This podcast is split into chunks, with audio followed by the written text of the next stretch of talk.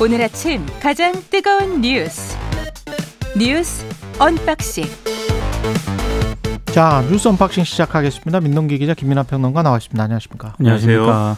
예, 제가 그 바이든 대통령이나 리나 칸 위원장이 사상 검증 받거나 철저히 반공 교육을 한국에서 받아야 된다라는 말은 농담인 거 아시죠? 예. 풍자한 거 아시죠? 예. 예. 설마 예. 예. 바이든 대통령이 뭐 공산주의자겠습니까? 예. 그러니까 가끔 나라박 세상을 네. 우리가 주목해야 되는 게 예. 이게 한국에서는 그러니까 왼쪽에 있다고 이제 평가를 받는 그런 분이 예. 예, 미국이라든가 유럽에서 보면은 우파야. 오른쪽으로 이제 오른쪽이야. 평가받는 사- 오른쪽이야. 사 람하고 거의 비슷하거든요. 예. 그래서 그런 균형감을 좀 갖출 필요가 있다. 저는 그, 그, 저, UAW, 미국 자동차 운수노조에 바이든 대통령이 가가지고 네. 이렇게 격려하는 모습을 보고 대통령으로서는 좀 지나치다. 좀 너무 나갔다. 그런 생각을 했어요. 네. 아, 그랬다는 이야기입니다. 소위 이제 피켓 라인이라고 하는 예. 우리로 치면 이제 시위대에 직접 가서 이제 예. 얘기를 하고 그런 것은 우리로서는 상당히 충격적이죠. 그런 그렇죠. 모습이. 아, 그건 좀, 그렇죠. 좀 그렇더라고요. 근데 그게 아무래도 이제 뭐 선거 앞두고 네. 거기 이제 이른바 러스트벨트라고 하는 특히 이제 제조업 노동자들이 이제 이 또 같이 영향을 받는 뭐 음. 트럭 운전하는 분들하고 같이 이제 좀 영향을 받을 수 있는 그런 조건들이 있는 지역이기도 하기 때문에 이제 그런 행보를 했겠습니다만 그러니까는 정치나 통치에 필요하면은 누가 뭐 예를 들면 우리나라에서 어떤 기준을 가지고 뭐 공산주의 아니야 뭐 이렇게 생각할 수 있는 일들도 해외 지도자들이 한다는 거죠. 예를 들면은 일본의 아베 신조라고 있지 않았습니까? 전 총리가 그렇죠. 있었는데 네. 아베 신조 전 총리 하면은 굉장히 극우주의적인 사람이고 일본의 어떤 역사 수정주의자이고 또 과거에 이제 어떤 그런 침략을 미화하는 사람으로 우리는 잘 알고 있지 않습니까? 근데 그 사람도 어 어느 시점에는 기업에다가 이 노동자들의 임금을 올려줘라. 그렇죠. 음, 최저임금 예. 우리가 올려야 된다. 이런 예. 얘기를 막 하긴 한 시점도 있었거든요. 경제가 살라면. 그렇죠. 예. 그러니까 그게 필요하면 할 수 있어야 되는데 오히려 우리는 그런 어떤 이념적인 어떤 그 규정 때문에 갇혀 있죠. 해야 될 거를 못 하는 상황이 돼서는 안 된다. 이런 거를 좀 생각을 해야 된다는 거죠. 가장 제가 안타까운 것은 언론이 사람들이 가지고 있는 통념, 역사적으로 우리가 앞으로 한국 전쟁이랄지 여러 가지 문제가 있었기 때문에 그것 때문에 가지고 있는 잘못된 편견을 이용하고 부추기면서 하- 생각의 자유를 가둬놓으려고 하는 음. 그러면서 언론 자유를 외친다는 거죠. 한국 언론이. 그거는 한국 언론인들이 한번 곰곰이 좀 생각을 해봤으면 좋겠습니다. 예. 어떤 생각이든 좀 열어놓고 이야기하는 게 자유민주주의 아닐까요? 4222님, 날씨가 선선해요. 감기 조심하십시오. 이렇게 말씀하셨습니다. 955, 9588님도 생방송 반가, 반가요. 이렇게 말씀하셨네요. 그 10월 1일 국군의 날이었죠. 예, 윤석열 대통령이 어, 이야기 북 도발 시 1초도 기다리지 말고 응사하겠다. 이런 발언을 했군요. 근데 여러 예. 발언을 했는데 언론들이 좀 주목한 건 그 부분인 것 같습니다. 1초도 네. 기다리지 말고. 일단 경기 연천 육군 25사단을 전망대도 시찰을 했고요. 또 장병들하고 피자, 치킨 등을 놓고 간담회도 열었는데 일단 윤 대통령이 한 얘기는 군이 강력한 힘으로 국가 안보를 지킬 때 국민도 여러분을 신뢰하고 경제 활동을 하고 일자리를 만들어내고 성장을 할 수 있다. 이런 얘기를 했습니다. 안보와 경제는 하나다. 이런 얘기도 했고요. 그리고 명절 연휴에도 쉴 새 없이 국민의 안전을 지키기 위해서 애쓰시는 여러분에게 다시 한번 감사드린다. 뭐 이런 얘기도 했습니다. 근데 대통령실 이동훈 대변인이 전한 내용을 일부 언론들이 상당히 비중 있게 보도를 했는데 25사단 전망대를 시찰을 했거든요. 그때 시찰을 했을 때 사단장이 어, 북한이 도발할 경우에는 철저하게 응징을 하겠다라고 보고를 했고 이 보고에 대해서 윤 대통령이 1초도 기다리지 말고 응사하라 이렇게 지시했다는 내용을 이동훈 대변인이 전했는데 예. 이걸 일부 언론들이 상당히 좀 비중 있게 보도를 했습니다. 그러니까 대통령은 그만큼 이제 이 자리에서 한 얘기를 보면은 안보가 그 경제다. 여러분들이 안보를 잘 지켜야 우리가 일자리도 이제 안, 이 안심하고 생산할 수 있다. 뭐 이런 얘기를 많이 했다는데 지금 1초도 이제 기다리지 말고 응사하라라는 내용은 그거는 좀 불안감을 부추길 수도 있는 내용인 것 같아요. 그렇죠. 경제적인 영역에서도 그렇고 이게 어떤 취지로 한 말씀인지는 알겠는데 북한이 도발을 하면 당연히 거기에 대해서는 뭐 철저한 응징, 뭐 단호한 응징을 해야 되는 거 아니겠습니까? 근데 이게 정치적으로 어떻게 들리냐면 과거에 김관진 씨가 국방부 장관 할때그 음. 당시에 이제 전방부대 격려 방문했을 때 쏠까요 말까요 물어보지 말고 그냥 쏴라 이렇게 얘기한 적이 있어요. 왜냐하면 그렇죠. 그 전에 그 소위 말하는 이제 어, 북한에서의 어떤 도발이나 이런 것 때문에 우리가 전투기가 출격해가지고 뭐 그걸 응징을 했느니 안 했느니 논란이 되고 막 이런 것들도 있고 해서 그러한 태도를 보여서 상당히 그런 것들이 대중적으로는 반응이 좋았거든요. 아 역시 뭐 이렇게 뭐 철저한 어떤 응징을 할 수 있는 그런 준비가 돼야 된다 반응이 좋았는데 근데 그게 그런 일종의 이제 수사지 않습니까? 예. 실제로 1초도 기다리지 않고 응사할 수 있는 것이냐 이런 게 좀 저는 의문이에요. 왜냐하면은 북한이 어떤 도발을 했다라고 우리가 파악을 할 때 어떤 의도로 했는가? 그리고 어떤 점을 지금 어 예를 들면은 어떤 상황 속에서 했는가? 예를 들면 그게 뭐 어, 정확하게 따져봐야 되는 것이겠습니다만은 일종의 오발 사고일 수도 있는 것이고 음. 어떤 뭐 통제되지 않은 상황에서 일어날 수도 있는 거잖아요. 예. 그럼 그런 것들을 우리가 1초도 기다리지 않고 응사해서 이 확전을 시키거나 내용을 키울 필요는 없는 거 아니겠습니까? 정확하게 북한이 어떤 의도로 했는지를 파악해서 거기에 대한 비례적 대응을 하는 게 정확하게 이제 필요한 것인데 이런 발언으로 오히려 우리가 좀 과잉 대응하게 되면은 오히려 어떤 안정성을 해칠 수 있는 것이기 때문에 이런 점들도 좀 같이 고려를 해서 군 최고의 통수권자인 대통령이 거기에 따른 메시지를 내야 되는 거 아니냐. 그래서 제가 볼 때 정답의 메시지는 이 사단장이 이렇게 보고를 하면은 아 든든하다. 우리 안심하고 잘 이 잘 수 있겠다. 이렇게 얘기하는 게 그렇죠. 정답인 것 같은데 예. 어쨌든 이런 메시지가 좀 가져오는 여러 가지 효과에 대해서 생각을 해봤으면 좋겠습니다. 그리고 우리가 이 아, 너무 이렇게 좁은 시선으로 볼 필요는 없을 것 같습니다. 지금 남북 관계가 남북 관계만의 문제냐라고 생각하는 국민들은 없을 것 같아요.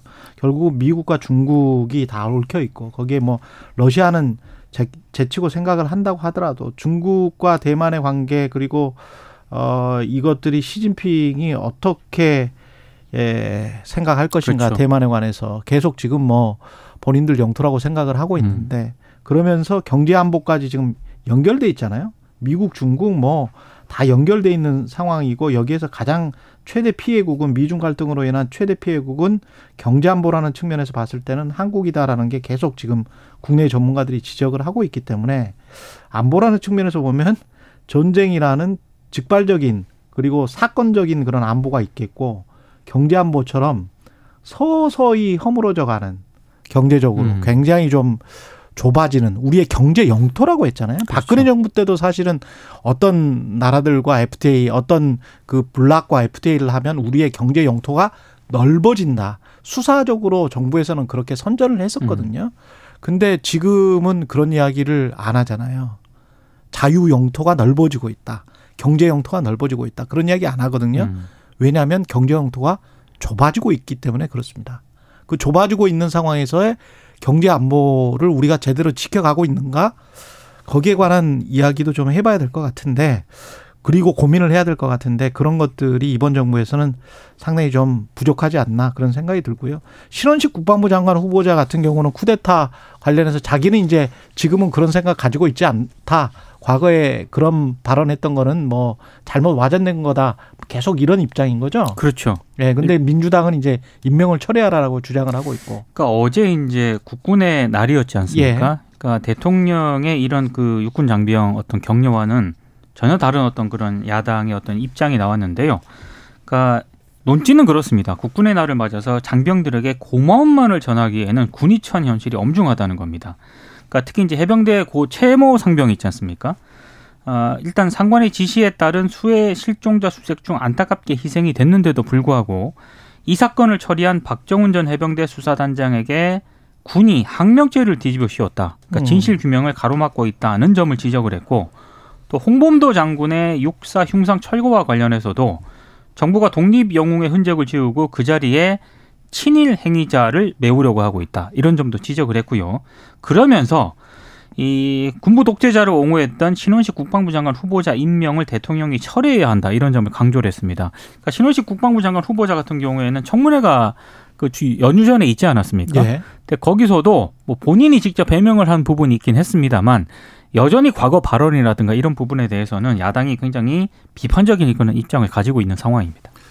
그러니까 뭐 야인 시절에 한 말이다 이렇게 얘기를 했죠. 그 말은 안, 안 했으면 좋겠어요. 그렇죠. 그렇죠. 삼성 장군 출신이면은 어, 엄청난 중량감이 있는 거죠. 그럼요. 네. 근데 집회 현장이나 뭐 이런 데서 유튜브에서 삼성 장군 출신이 나와서 이야기를 그런 이야기를 한다는 거는 그거는 아, 아니잖아요, 사실. 그러니까 야인 시절에 네. 야인이고 싶어서 그런 말씀한 네. 것으로 느껴지지 않고 예. 야인의 처지에서 벗어나려고 한 말씀으로 느껴져서 아, 국회의원 되려고? 그, 그, 그 뭐든지 간에 네. 정치권 진입을 예를 들면 예정하지 않고 있었다라면 그런 말을 했겠습니까? 예. 그래서 그런 것들을 생각해 보면은 그런 면들이 이제 마이너스 요소가 되는 건 분명하고 그러니까 야인 시절인 게 문제가 아니고 인식이 야인 시대다 이게 문제예요. 왜냐하면은 그 과거에 네. 과연 대한제국이 일제보다 행복했겠느냐 뭐 이런 그것도 생각해 봐야 된다 뭐 이런 얘기도 하고 뭐 여러 가지가 나왔지 아, 않습니까? 그건 정말 부적절한 발언. 어. 그러니까 이게 사실 그 어, 식민지 근대화론 아니에요? 그렇죠. 그렇죠. 전형적인 네. 식민지 근대화론인데 그러니까 식민지 근대화론을 뭐 학자 입장에서 어떤 학자가 주장했다라 그러면 그건 학문의 영역에서 왈가왈부하고 뭐 이러면 될 일이지만 국방부 장관을 해야 될 분인데 가령 예를 들면 뭐 이 꼭 일제가 아니어도 강대국이 우리가 배울 만한 점이 많은 어떤 미국이나 이런 데가 예를 들면 정말 이- 있을 수 없는 일이지만 거의 가능성이 제로지만 그 구구파들이 술 마시고 하는 이야기. 그렇죠. 그런 뭐 거는 침공을 예, 했을 때 사실은. 침공을 했을 때 그러면 아 우리가 이제 발전할 수 있겠구나 이렇게 생각해야 되는 건 아니지 않습니까? 예. 그들이 침공해도 나라는 지켜야 되는 게 국방부 장관인데 그러한 인식으로 나라를 지킬 수 있을까라는 의구심을 국민들은 갖는 거예요. 그럼 여기에 대해서 제대로 해명이 되든가 뭐 설명이 되든가 뭔가 의, 의문이 해소가 돼야 되는데 청문회에서 해소는 안 됐거든요. 그렇죠. 그러니까 지금 말씀드린 것처럼 야인이다. 이걸 어떻게 해- 이 설명이 되고 뭐 해소가 되겠습니까? 그리고 그러면 그것을 어떤 메꿀 만한 어떠한 예를 들면 업적이라든가 능력이라든가 뭐 이런 게 있었던 것이냐는 또 청문회에서 제대로 설명도 안 된 것이고 그런 것들은 그런 점을 미뤄보면 야당이 이런 비판을 할 때는 대통령이 상당히 고민을 해서 좀 들어봐야 되는 거 아니냐 이런 생각을 많은 국민들이 할 거라고 생각이 됩니다. 그리고 이재명 당대표, 민주당 대표가 어, 민생 영수회담을 제안을 했고요. 여당에서는 반박을 했습니다. 그러니까 이 문제가 계속 공방으로 지금 전개가 예. 되고 있는데요. 국민의힘이 어제 이재명 대표의 민생 영수회담 제안에 대해서 또 다른 방탄 전략이다라고 계속 비판을 하고 있습니다. 이것도 방탄이다. 네, 그러니까 아직 벗어나지 못한 이재명 대표의 사법 리스크에 집중된 여론을 희석하려는 얄팍한 속셈이다 이렇게 지적을 했고요. 지금은 떼쓰기식 영수회담보다는 여야 대표 회담을 통해서 민생에 대해서 치열히 논의할 적기다 이렇게 주장을 하- 해- 했습니다. 특히 이제 박대출 정책위 의장 있지 않습니까? 민주당 홍익표 그 신임 원내대표의 과거 발언을 또 환기를 했는데요. 2019년 5월 당시 이제 자유한국당 대표가 황교안 대표였는데 문재인 대통령에게 영수회담 제안한 적이 있었거든요. 예. 그때 홍익표 어, 신임 원내대표가 당시 수석 대변인이었습니다. 근데 예. 뭐라고 그랬냐면 1대1 영수회담은 과거 권위주의 정권 시절에 제왕적 총재가 있었을 때 했던 일이다. 음. 이제 요렇게 이제 반대를 했었는데 예. 이제 요걸 이제 환기를 다시 시킨 겁니다. 그리고 지금 국민의힘 같은 경우에는 홍준표 대구시장 같은 경우에도요. 김기현 대표와는 격이 안 맞아 안 만나고 대통령과 만나서 격을 높이려고 하는 것도 난센스다라고 비판을 했고 김웅 의원 같은 경우에도 같은 당 의원도 자기 마음에 안 들면 징계 위협하면서 남의 당 대통령에게 안 만나준다고 투정 부리는 것은 내로남불이다. 그러니까 거의 좀 대부분 이렇게 비판적인 입장을 내놓고 있거든요. 국민의힘 쪽에서는 그렇습니다. 예. 근데 민주당 쪽에서는 어제 또 이제 서면 브리핑 입장을 내놓았는데 어, 일단 어, 이렇게까지 벌떼처럼 달려들어서 거부할 일인지 의아스럽다 이런 점을 지적을 했고 어, 지금 야당은 정쟁을 멈추고 민생을 챙기자는데 여당은 고장난 레코드처럼 방탄 타령만 되풀이하면서 정쟁으로 몰아가고 있다. 아, 오기만 보이니까 기가 막힌다 이런 입장을 내놓았습니다. 이건 평행선인 것 같습니다. 평행선이네. 예. 그러니까 이것을 이것에 대해서 예를 들면은 어떤 국민의힘이 이제 과거 독재 시절에 있었던 게 이제 영수회담이다 이렇게 주장을 한다면 그것도 뭐 맞는 얘기일 수 있습니다. 예.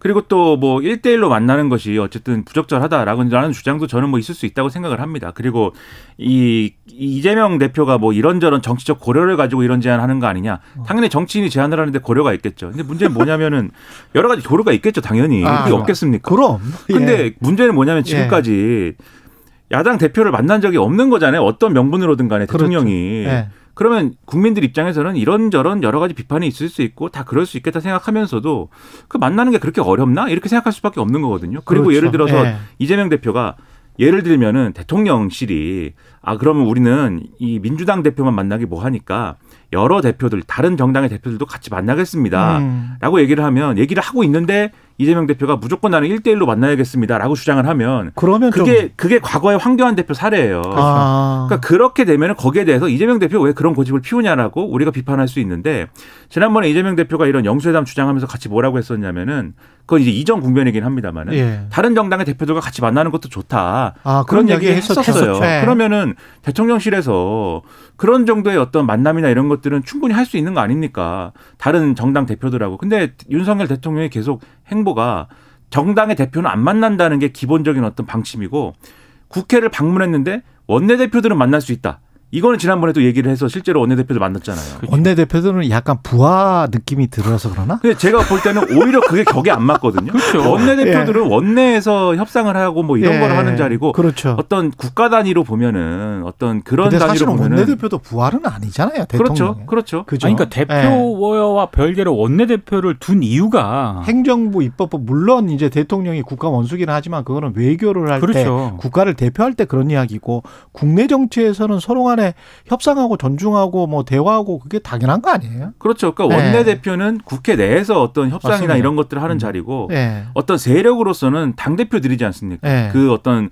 이 당의 대표는 대통령이 만나야 될 대상은 당 대표죠. 그래서 그렇죠. 초청을 해서 식사를 하시든지 뭐 이렇게 하는 것은 얼마든지 가능할 텐데 그것을 안 하고 있는 게 저는 좀 의문이고 물론 안 하는 이유도 안 하는 이유에 대해서 제가 볼 땐 처음에 대통령실이 가닥을 잘못 잡았어요. 그러니까 지난번에 이제 한덕수 총리도 공개적으로 국회에서 얘기하지 않았습니까? 사법 처리를 앞두고 있는 대표를 만나면 그게 일종의 시그널이 될 수 있다 이렇게 얘기를 했는데 그게 오히려 안 만나는 것도 그러면 시그널이 되죠. 그러니까 그 이게 시그널이다라고 얘기하면은 당연히 여러 가지 해석은 나올 수밖에 없는 것이고 그리고 그게 사법 처리를 앞두고 있기 때문에 못 만난다라고 하면은 뒤집어 얘기하면 이재명 대표가 어, 이 직을 내려놓거나 또는 사법 처리가 완료될 때까지는 영원히 못 만나는 거예요, 그러면. 그렇죠. 그리고 이재명 대표를 못 만나기 때문에 다른 정당 대표도 못 만나게 되지 않습니까, 대통령이.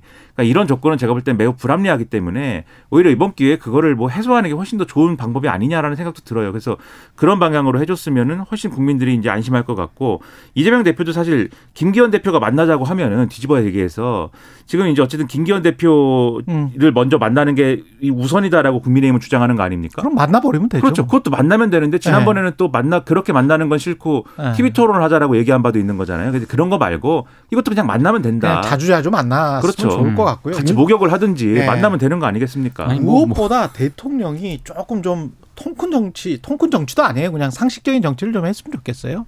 예. 약간 속 좁게 비춰질 우려가 굉장히 큽니다. 예. 이렇게 계속 사람 안 만나고 뭐 이러면 아니 여야 대표끼리 만나서 서로 뭐 얘기도 하고 언쟁도 그렇죠. 하고 대통령과 야당 대표가 만나서 이런저런 얘기하는 거는 지극히 상식적인 일이에요. 그리고 대통령이 가지고 있는 정보가 굉장히 많잖아요. 그렇죠. 국내 경제랄지 국제 외교랄지 이런 부분에서 사실은 이런 측면들이 있기 때문에 당신들이 조금 도와줬으면 좋겠다. 요것만 양보했으면 좋겠다. 이런 말을 할 수가 있거든. 그게 바이든 대통령이 지금 다 하고 있는 거예요. 그러면 그렇죠. 그러면서 협상을 하면 되는데 그걸 왜 굳이 안 만나? 이상해요. 예. 날씨 교통 정보 듣고 와서 뉴스 언박싱 확장판 이어가겠습니다. 최경영의 최강 시사는 여러분과 함께합니다. 짧은 문자 50원, 긴 문자 100원이 드는 샵 9730. 어플 콩과 유튜브는 무료로 참여하실 수 있습니다. 네, 최경영의 최강 시사 뉴스 언박싱 확장판 이어가고 있습니다. 박영애 님이 뉴스 언박싱 민동기 기자님과 김민하 시사평론가님 감사합니다. 이렇게 말씀해 주셨고요. 울산 갈매기 711님도 휴일에는 최경영 이렇게 이야기해 주셨습니다. 지금 뭐 유튜브 접속자 숫자가 최고치에 달하고 있네요. 예. 자체 최고치인 것 같죠? 예.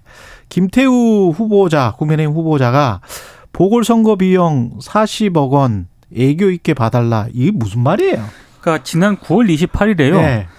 그 선거대책위원회 출정식이 있었거든요. 예. 이때 이제 본인이 대법원에서 유죄 확정 판결을 받으면서 이게 보궐선거가 치러지는 거 아니겠습니까? 예. 뭐 이제 대통령이 사면을 하긴 했습니다만. 근데 이 보궐선거 비용이 40억 정도 되거든요. 그러니까 이 비용을 1년에 천억 정도 넘게 벌기 위한 수수료 정도로 좀 애교 있게 봐달라. 천억은 누가 버는데? 그러니까 본인이 이제 강서구청장이 되면은 예. 강서구에서 아마 1년에 천억 정도는 벌 수 있다. 막 이런 취지로 얘기를 한 것 같습니다. 그 세금은 내 돈인데? 아니 그 천억은 누구 돈이야? 그렇죠. 그러니까 그 발언을 놓고 예. 이 발언이 적절하냐 이제 이걸 두고 논란이 제기가 됐는데요. 예. 윤재옥 국민의힘 원내대표가 어제 이제 그 김태우 후보 선거 사무실을 격려 방문을 했습니다. 당연히 네. 이제 기자들이 이걸 묻지 않겠습니까? 예. 그러니까 윤지혁 원내대표의 얘기는 이렇습니다.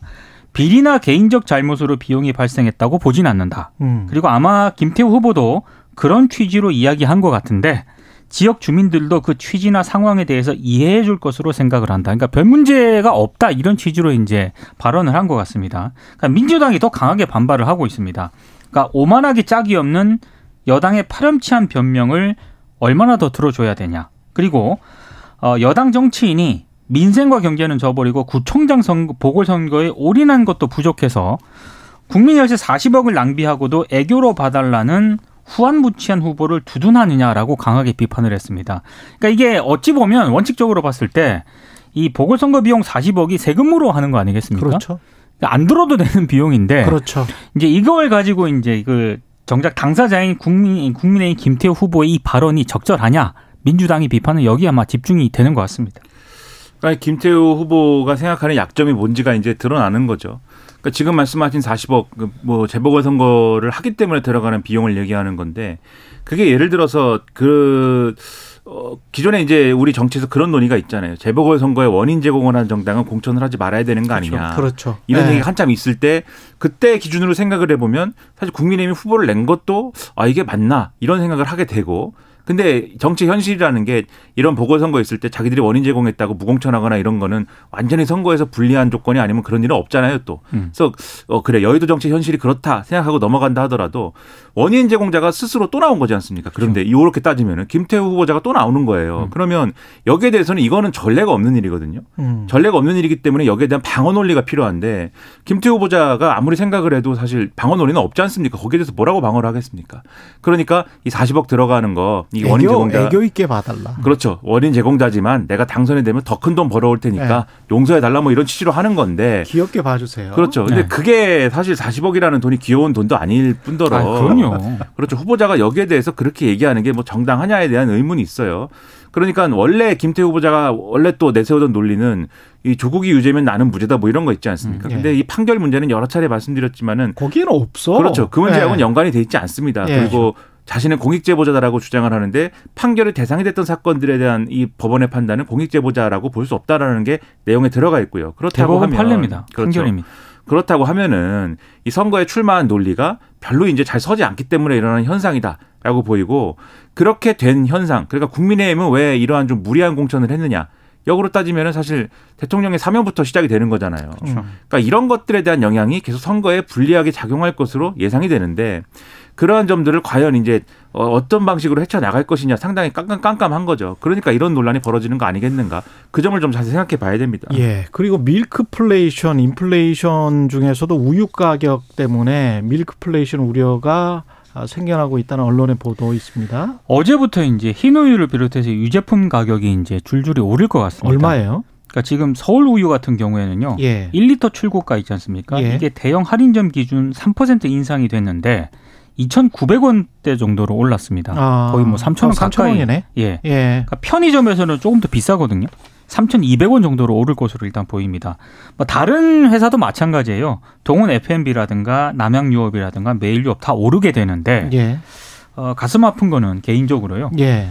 빙그레가 오는 6일부터 이제 역시 이제 뭐 우유 가격을 올리거든요. 예. 근데 대표적인 그 가격류 제품이죠. 예. 바나나 맛 우유가 아, 이걸 좋아하시는구나. 5.9%나 오른다는 굉장히 개인적으로 슬픈 소식이 있습니다. 예. 근데 진짜 우유 가격 인상도 좀 그런데 우유 가격이 인상이 되면 다른 유제품 가격들이 이제 동반 상승하지 그렇죠. 않겠습니까? 예. 지난해도 그랬거든요. 그러니까 원유 가격이 오른, 오른 다음에 우유 제품가가 약 한 10% 올랐었는데 음. 그때 빵이 6%대, 아이스크림이 20%까지 때까지 올라 오른 적이 있습니다. 그러니까 이번에도 좀 비슷한 전철을 밟을 가능성이 있다. 이런 우려가 나오고 있습니다. 지금 말씀하셨듯이 우유가 들어가는 가공품이 많기 때문에 우유 가격이 오르면 전반적인 물가 상승에 상당한 압력이 될 수밖에 없는 그렇죠, 그렇죠. 없다는 생각이 들어요. 그러니까 예. 우유, 계란 다 마찬가지지 않습니까? 이런 예. 것들이. 음. 근데 이게 그러면은 이 왜 오르는 거냐 따졌을 때 뭐 인건비 얘기도 하고 여러 가지 생산 단가 얘기하는데 결국은 원유 가격이 올라서 이제 그렇습니다. 여기에 영향을 받는 것이고 예. 원유 가격은 그럼 왜 오를까에 대해서 생각을 하면은 낙농업의 현실이나 이런 것들을 맞습니다. 생각할 수밖에 없어요. 음. 그래서 이게 사실 단기간에 예를 들면 지금 어 원유 가격이 올라가지고 우유 가격이 올랐으니까 정부가 뭐 어떻게 좀 해주세요라고 하는 게 무리일 수 있겠는데 그런 것보다는 이게 사실 매년 매년 이러는 거거든요. 음. 원유 가격에 대한 논란이라든가 그것에 대한 협상 이런 것들은 매년 일어나는 일인데 낙록업을 그러면 이제 요 요 부분에 대해서 어떻게 할 것이냐에 대한 정부의 나름대로의 보강과 비전이 있어야 되는 거 아니냐라는 생각이 들어요. 근데 그렇죠. 근데 인플레이션이 이게 지금 낙농업만의 문제는 아, 그 당연한? 당연합니다. 네. 그 당연한데 네. 그 얘기를 하기 전에 제가 말씀드리는 게 왜냐면은 음. 역대 이제 이 보수 정부가 들어섰을 때 예. 농업이라든가 이런 이제 축산업에 대해서는 사실 늘 대책이 없고 좀 이건 사양 산업이니까 좀 지원할 필요라든가 어떤 여러 가지의 좀 다른 산업으로 전환하는 게 필요하지 않느냐라는 틀을 갖고 이제 이 진행된 게 있어서 이런 말씀 드리는 것이고 음. 그것만으로 설명할 수 없다라는 지금 지적도 맞죠. 예. 전반적인 인플레이션 문제가 있기 음. 때문에 그런 점을 같이 생각해 볼 필요가 있지 않느냐라는 말씀입니다. 그리고 인플레이션이 이게 숫자가 뭐 4%, 3% 앞으로 2% 이렇게 떨어진다고 하더라도 사람들은 체감하는 인플레이션이 그렇게 막 팍팍 떨어진다. 경제가 아 내가 고통스럽지 않다 이렇게 느끼지는 않을 거예요. 맞습니다. 왜냐하면 사람의 뇌라는 게 그 바로 한 2, 3년 전 코로나 이전에 어 우리가 지금 이거 우유 얼마였지? 무 얼마였지? 뭐 양파 얼마였지? 이렇게 고정이 돼 있거든요. 음. 여기서 잘 안 벗어나요. 저요. 물론 뭐 한덕수 총리처럼 무슨 택시비 천 원, 이, 이 정도는 아니지만, 이 정도는 아니지만 보통 2, 3년 전 가격에 머물러져 있는 거지. 그러니까 이게 아무리 숫자로 떨어진다고 하더라도 정부가 이렇게 지수는 뭐 우리 내려졌어요, 내렸어요. 이렇게 한다고 하더라도 그 경제적으로 충격이 다가오는 거, 심리적 여파가 다가오는 거는 날이 가면 갈수록 심해집니다. 그렇죠. 오히려 4%에서 3%로 떨어진다고 하더라도 그거는 바로 전월이랄지 전년 대비인 것일 뿐이고 계속 상승을 하고 있고 사람들은 한 2, 3년 전을 생각하고 있기 때문에 그럴 수밖에 없다는 거. 그런 측면에서의 경제 정책을 어떻게 조율할까? 제가 누차 말씀드리지만 결국은 환율밖에 없다. 음. 근본적인 방법은 그런 이야기를 드리고요. 그리고 미국 셧다운 위기는 가까스로 넘겼다. 이거는 짧게 넘어가죠. 예. 가까스로 정말 넘겼습니다. 예. 민주공화당이 또, 또 시작될지 몰라요. 지금. 그러니까 지금 상황 안 좋더라고요. 가까스로 넘겼다는 하고 이게 예. 언론들이 쓰는 이유가요. 45일 동안에 일단 시간을 벌었거든요. 예산안 본안 처리까지는. 근데 지금 우크라이나 지원 문제라든가 연방 정부 예산 삭감 범위 등을 둘러싸고 민주공화당의 협의를 두고 또 진통이 예상이 될 수밖에 없습니다. 그러니까 45일 동안 다시 틀어질 수도 있고 그럼 셧다운 위기가 다시 올 수도 있고 그런 상황입니다. 지금. 그 미국 정치도 계속 극단화돼 가지고 문제인 것이 셧다운이 대표적인 어떤 논란 논제인데 예를 들면 지금 어쨌든 간에 케빈 매카시 공화당 소속인 하원 의장하고 대통령 바이든 대통령하고 뭔가 협상이나 이런 걸 통해서 위기는 넘긴 거잖아요. 그랬더니 공화당, 공화당 내에서 케빈 매카시 의장을. 네, 배신자다 하는 강경파들이 막 들고 일어나가지고 리더십이 흔들린다는 거 아닙니까? 너 왜 민주당이랑 협상해서 나가? 뭐. 그렇죠. 아 근데 메카시 의장도 대단해요. 네. 아, 할 테면 한번 해보라. 뭐 이러고 있습니다. 이게 황당한 거는 케빈 메카시 의장이 또 그들의 요구를 받아준 것도 있거든요. 예를 들면 바이든 대통령 탄핵해야 된다. 그렇죠. 그런 것들은 또 반영을 해가지고 어떻게든 해보려고 하는데 그게 잘 안 된다 미국 정치도. 그래서 미국 정치랑 우리랑 비교하면 우리가 좀더 극단화된 것처럼 보이기도 하지만 네. 이게 미국도 사실 이런 어려움에 봉착해 있다는 거를 이런 단서를 통해서 느낄 수가 있는 거죠 우리가. 그들은 그렇게 극단화되고 진영화돼서 막 서로 간에 싸우더라도 그런 어떤 위험 요소를 다 외국에게 전가시킬 수 있는 힘이 있기 때문에 예 그래도 그냥 되더라고요. 미국 경제 아직 좋아요. 우리보다는 훨씬 좋습니다. 미국 시사 주간지 뉴요커가 윤석열 정부 그 자유민주주의가 한 80년대 90년대로 지금 돌아가고 있는 것 아니냐 우려를 강력하게 표시했습니다. 이 대단히 이례적인 상황인 것 같습니다. 예. 일단 뉴요커가 윤석열 정부의 언론 탄압, 언론 자유 탄압을 더 자세히 소개하는 그런 기사를 실었거든요.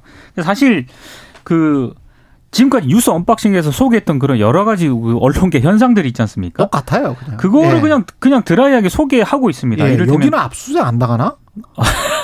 그러니까 최근에 검찰이 뉴스타파하고 JTBC 압수수색 가지 않았습니까? 예. 이거 그냥 드라이하게 소개를 하고 있고요. 예. 그러면서 여기에 대해서 한번 한국 기자협회 등 언론계가 이번 압수수색을 군사작전에 비유했다. 그리고 여당의 법치를 무시하는 행위를 규탄했다. 이런 내용이 소개가 되어 있습니다. 다만 이 뉴요커가 이런 부분이 있더라고요. 많은 사람들에게 윤석열 대통령의 어떤 그런 이런 상황들, 이런 상황들이 1980년대에 나왔던 20세기 중반의 군사 독재를 연상시킨다 이렇게 이제 지적한 내용이 네, 있습니다. 그 문장이 나와 있습니다. 아, 그리고 또 하나 제가 개인적으로 기분이 좀 안 좋았던 거는 인도의 모디 총리하고 아, 저도 그 부분이 제일 어, 얼굴이 화끈거렸어요. 그 베트남 대통령을 아니, 베트남이랑 우리랑 비교하는 건 아니지. 그러니까 뭐 모디 아. 총리 같은 경우에는 언론 검열하고 네. 있고 베트남 총리 같은 경우에 아, 베트남 대통령도 언론과 시민 사회에 대해서 탄압을 하고 있다라고 국제 사회에서 비판을 하고 있거든요. 뉴 요커 기자한테 알려주고 싶어요. 네. 그 정도는 아니다. 근데 이제 이 두 네. 사례를 언급을 하면서 예. 윤석열 대통령도 역시 어, 바이든 대통령의 항의 없이 미국의 항의 없이 한국을 독재의 나쁜 시절로 되돌리려는 억압적인 방향으로 밀어붙이고 있다라고 지적을 하고 있는데 음. 저도 개인적으로 이제 뉴요커 기자한테 예. 야, 그 정도는 아닌 것 같다. 그 정도는 아니지만 퇴행적인 모습은 분명히 있어. 그러나 지적을 그렇게 드라이하게 이것저것 다 해준 거는 고마워. 뭐 이런 이야기는 언론인들 이례적인 것 이제 같습니다. 예. 이 뉴요커 기자의 예를 들면 언론인으로서의 자의식이 어떤 거냐면 예. 바이든 대통령 비판을 하는 거죠, 사실은. 그렇죠. 바이든 대통령한테 그렇게 언론 자유를 강조하고 뭐 여러 가지 자유라고 하더니. 해, 놓고서는 예. 외국의 독재적인 어떤 그러한 어떤 지도자들하고는 잘 지내자고 하고 그렇지. 국익에, 국익에 이게 어떤 들어맞기만 하면은 어. 너나 다 만나는 거 아니냐. 국익이 아니고 돈. 그렇죠. 예. 그런 것들이 잘못된 거 아니냐라고 사실은 얘기하고 싶은 거죠. 그런데 어, 이제 가치 외교 한다며. 그렇죠. 예. 우리가 기분이 나쁜 거는 그 비교 대상이 네. 아, 굉장히 기분 나쁘죠. 어, 그러면 뉴요커 뉴요커 기자의 생각대로 하면은 바이든 대통령 은 우리를 멀리해야 되는 거 아닙니까? 그렇죠. 그러니까 사실 이게 예. 기분이 나쁜 거지만 동시에 또 우리가 아니면 미국이 우리를 교정을 해야 된다는 건데 우리는 자주 독립 국가예요. 그렇죠. 미국이 왜 우리를 교정을 해? 뒤집어 생각하면 예. 또 우리가 밖에 있는 사람들에게 그렇게 보일 수도 있겠구나. 라는 생각을 하면 그건 정말로 이제 모골이 송연해지는 일이기 때문에. 좀 잘 이 기사를 읽으면서 많은 생각을 대통령께서 해봤으면 좋겠습니다. 예, 뉴스 언박싱 여기까지 하겠습니다. 뉴스 언박싱 민동기 기자 김민하 평론가였습니다. 고맙습니다. 고맙습니다. 고맙습니다.